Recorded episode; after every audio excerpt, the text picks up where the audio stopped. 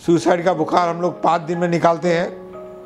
कभी कभी पाँच घंटे में भी अगर बच्चा हमसे बात करे तो वो पोस्टपोन कर लेता है अपना डिज़ायर सुसाइड करने का। सुसाइड एक मानसिक वीकनेस है। जो भी इंसान मन से वीक हो जाता है, उसको सुसाइड के थॉट आते हैं। जो भी इंसान लाइफ में अपने आप को हारा मानता है यू नो मानता है कि लोगों को मैं पसंद नहीं हूँ मेरी ये वर्ल्ड की ज़रूरत नहीं है पेरेंट्स को मेरी ज़रूरत नहीं है पेरेंट्स मेरे को बहुत परेशान करते हैं, जो अपने पेरेंट्स को डील नहीं कर पाता है, जो लाइफ को बहुत सीरियसली लेता है, बहुत नेगेटिव अप्रोच रखता है, बहुत नर्वस रहता है, बहुत कंफ्यूज रहता है, ऐसे लोग ही सुसाइड का सोचते हैं। ऐसे लोगों के लाइफ में सपने भी कोई ज़्यादा रहते नहीं है, बहुत छोटे छोटे सपने रहते हैं, और इसलिए इनको उनकी अपनी लाइफ की अहमियत नहीं पता रहती है।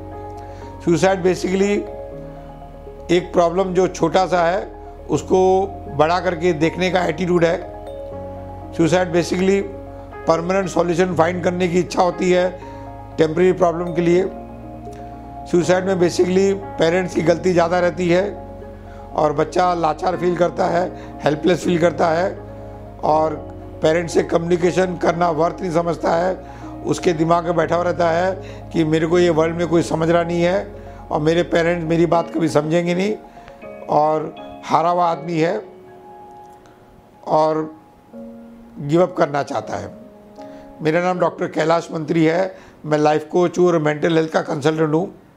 हमने एक अच्छा माइंड मैपिंग का टेस्ट डेवलप किया है, जिसमें 500 क्वेश्चन रहते हैं। पेशेंट खुद ही देता है और एक घंटे में समझ जाता है कि सुसाइड सॉल्यूशन नहीं है। लाइफ के चैलेंजेस का।